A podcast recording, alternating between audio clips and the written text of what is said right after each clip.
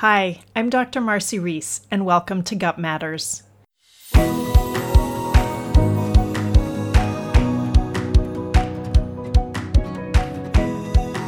We live in a chaotic world.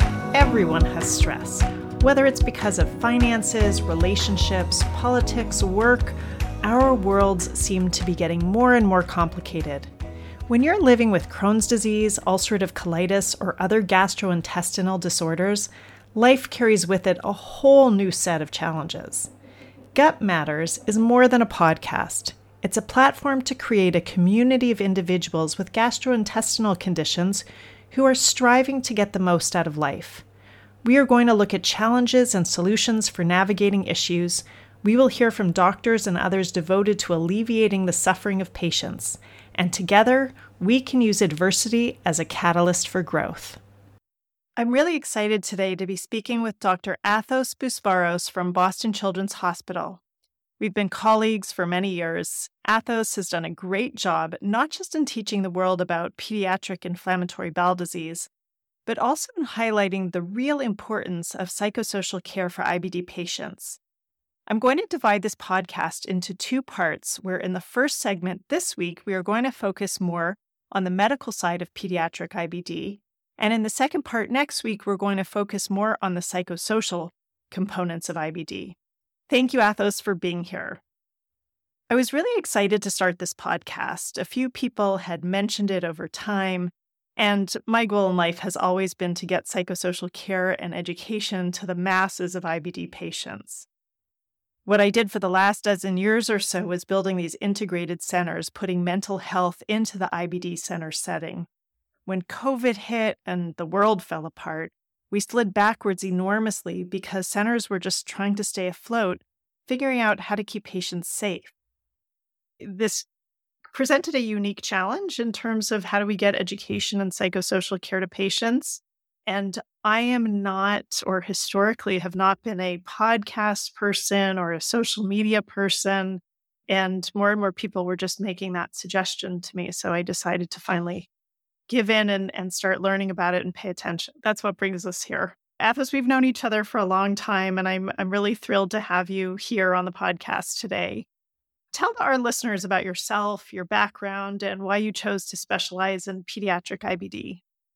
Uh, thank you for asking, Marci, and uh, thank you for the privilege of being on this podcast with you today.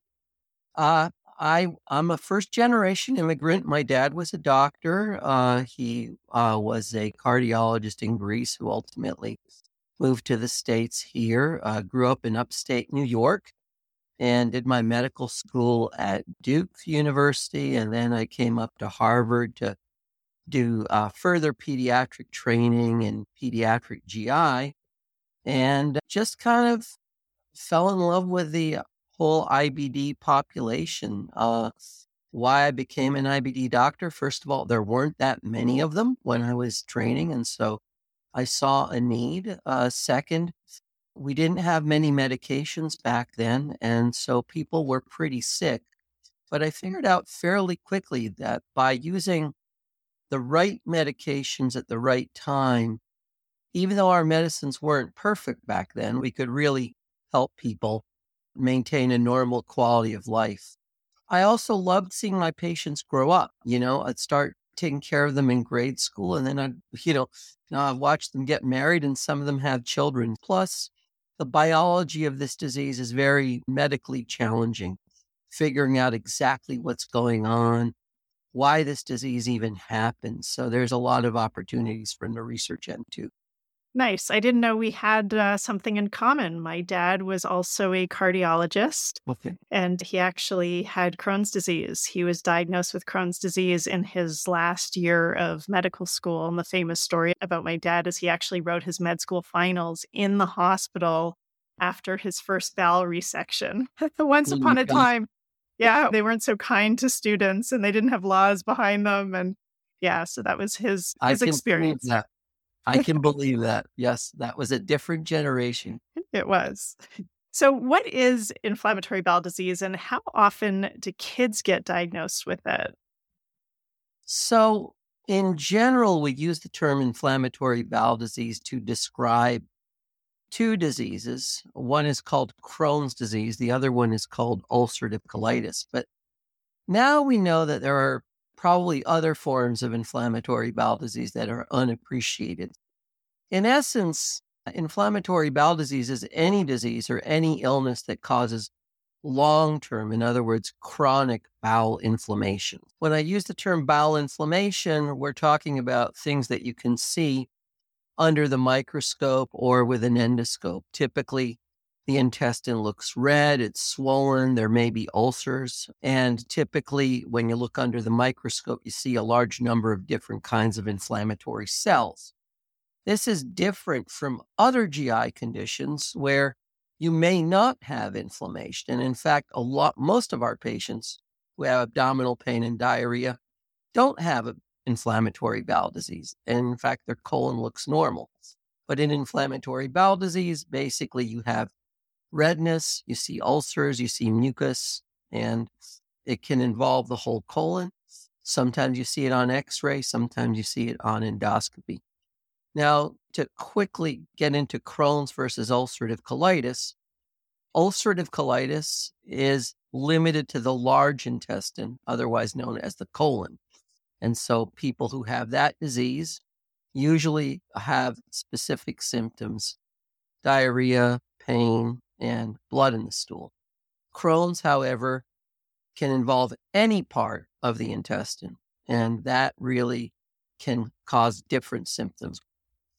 In terms of how common it is, we know there's about 70,000 or more children in the country who have inflammatory bowel disease. I would think it's probably even more than that, probably greater than 100,000 if you define a child as under the age of 18 the instance of this disease is between one in a thousand and one in 500. What that means is that if you follow a, a thousand children for a year, you would expect one or two to develop either Crohn's disease or ulcerative colitis. You've mentioned that lots of kids will have stomach aches, but it won't actually be inflammatory conditions. How do parents know if the stomach aches of their child are serious or not? That's a great question. First of all, I would argue that any stomach ache is serious if it's interfering with a child's quality of life. So I don't generally differentiate between inflammatory conditions and functional conditions in terms of one is serious and one isn't. Both are affecting a child's quality of life, and both need to be evaluated and treated. With inflammatory conditions, however, you typically have more symptoms besides just belly pain and diarrhea. What you see is rectal bleeding, probably the most common symptom that we look for. You can have weight loss or lack of weight gain in a child, very important symptom. Sometimes, if the disease is advanced and there are blockages in the intestine, some kids will come in with vomiting. Unexplained fever is another common symptom.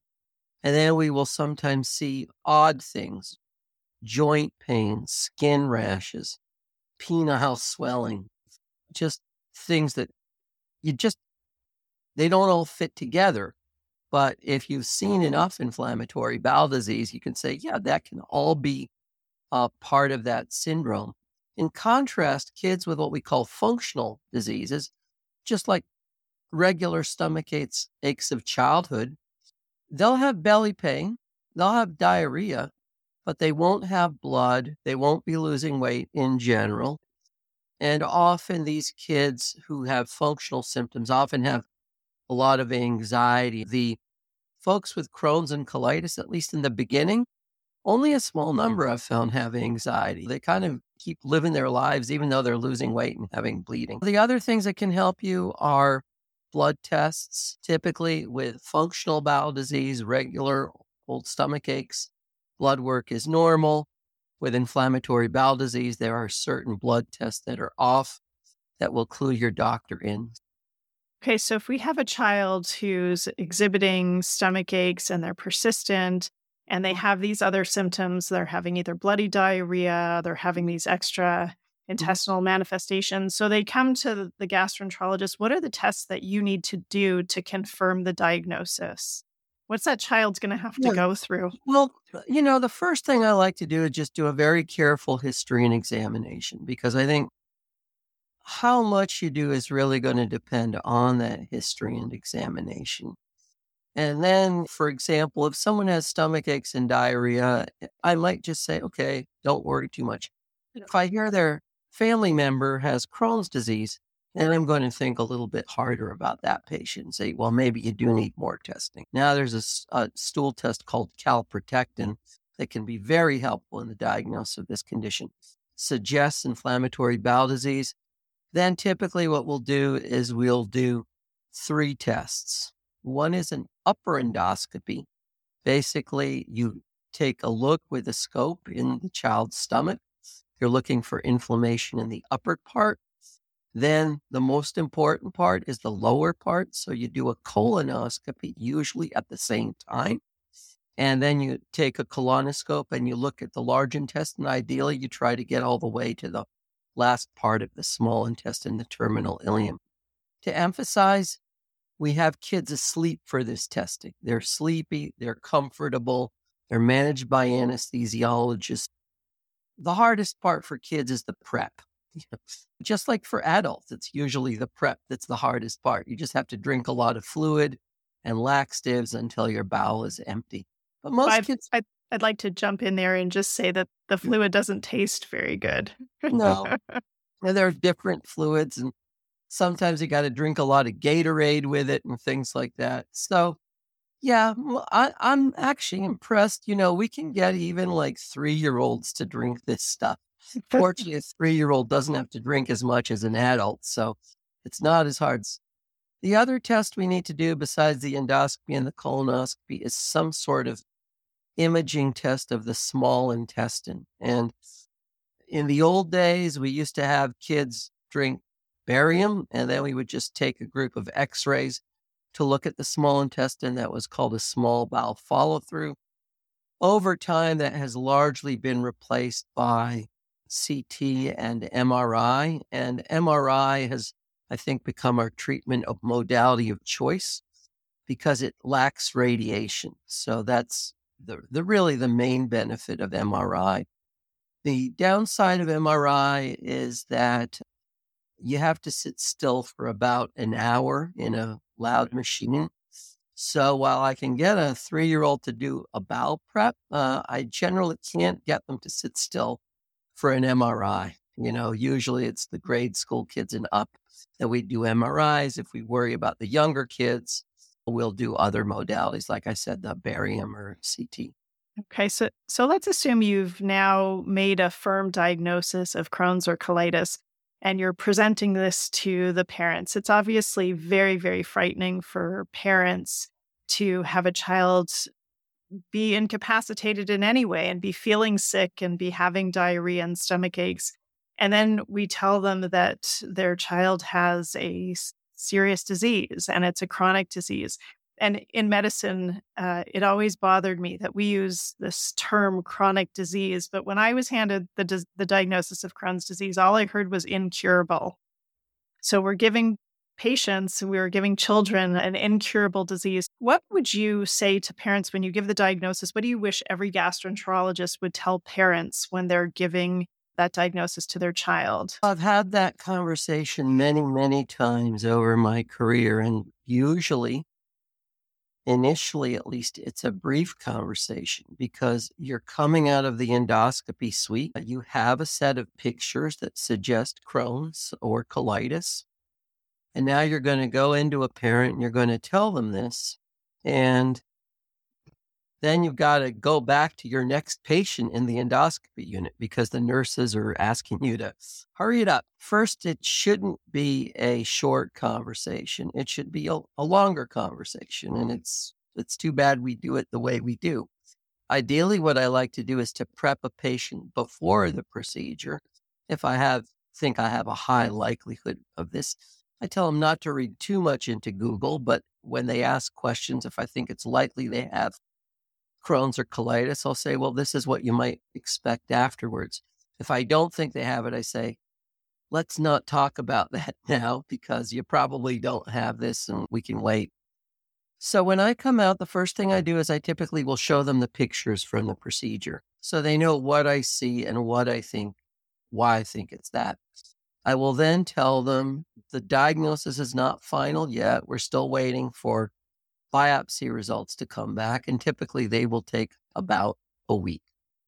Now, at that point, as you said, parents are shell shocked, they're afraid, they don't know what to ask, and they don't know what to do. I like to cover three things in that waiting room. The first is I fully expect your child to grow up, finish high school, go to college, get married, have kids, have grandkids, and die of something other than their inflammatory bowel disease. Because even though this is a serious chronic illness, in 2023 and 2024, we can manage most cases medically and provide children with an excellent quality of life. So I want them to know that, that while it may not be curable, it's very treatable and it's controllable in the vast majority of our patients. I love that you say that while they're while you're meeting with them right and, then at their post endoscopy. Yeah, because that's the main thing parents want to know in the beginning is is my child going to die from this? And you just have to right. say no. Right. Not just that they aren't going to die, but that they're going to have a really good quality of life for the most part. Right. Uh, the second thing the parents want to know, and the, and the second question always comes up is, did I give this to my child? And I tell them no. It is not strictly speaking a genetic disease like most inflammatory diseases. It's a combination of genetics and environment, and we don't know exactly what caused it, but it's generally not passed on from parent to child. In fact, when I'm seeing a a, a parent with Crohn's and they want to know what's the risk my baby's going to get Crohn's. If you only have one parent that has Crohn's or colitis, the risk of any one child getting it is pretty low. It's in between 3 and 8%, or as I like to say, 92 to 97% chance your child will not get Crohn's.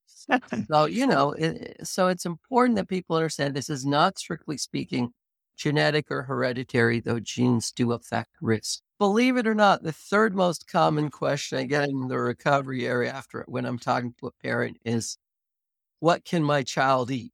And I smile and I tell them, you know, this is a really complicated topic with respect to inflammatory bowel disease with lots of different medical opinions. But given that your child's been doing a bowel prep for the last 24 hours and assuming that there haven't been any foods that have been causing them any pain or discomfort, I think they should eat whatever they want to eat today. If they come out and they've been doing a prep and they say, I want chicken fingers, give them the chicken fingers.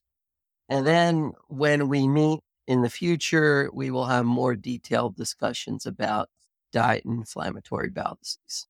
The other thing, sometimes, depending on the degree of illness of the patient, sometimes I decide to start a medication right there in the uh, recovery areas. So, for example, if someone is having five or six bloody bowel movements a day and they've been pretty unhappy or miserable for a while, they might even just start something like prednisone early on, in which case I review different side effects of the medication. If I start prednisone, I emphasize it's a very short term drug that we're just doing to get this under control under a brief period of time. But sometimes kids do need medication before they go home. We've now covered the presentation of the disease, the symptoms, the testing, the diagnosis. I really appreciate all of this content. And next week, we are going to focus on the psychosocial impact of this diagnosis on children.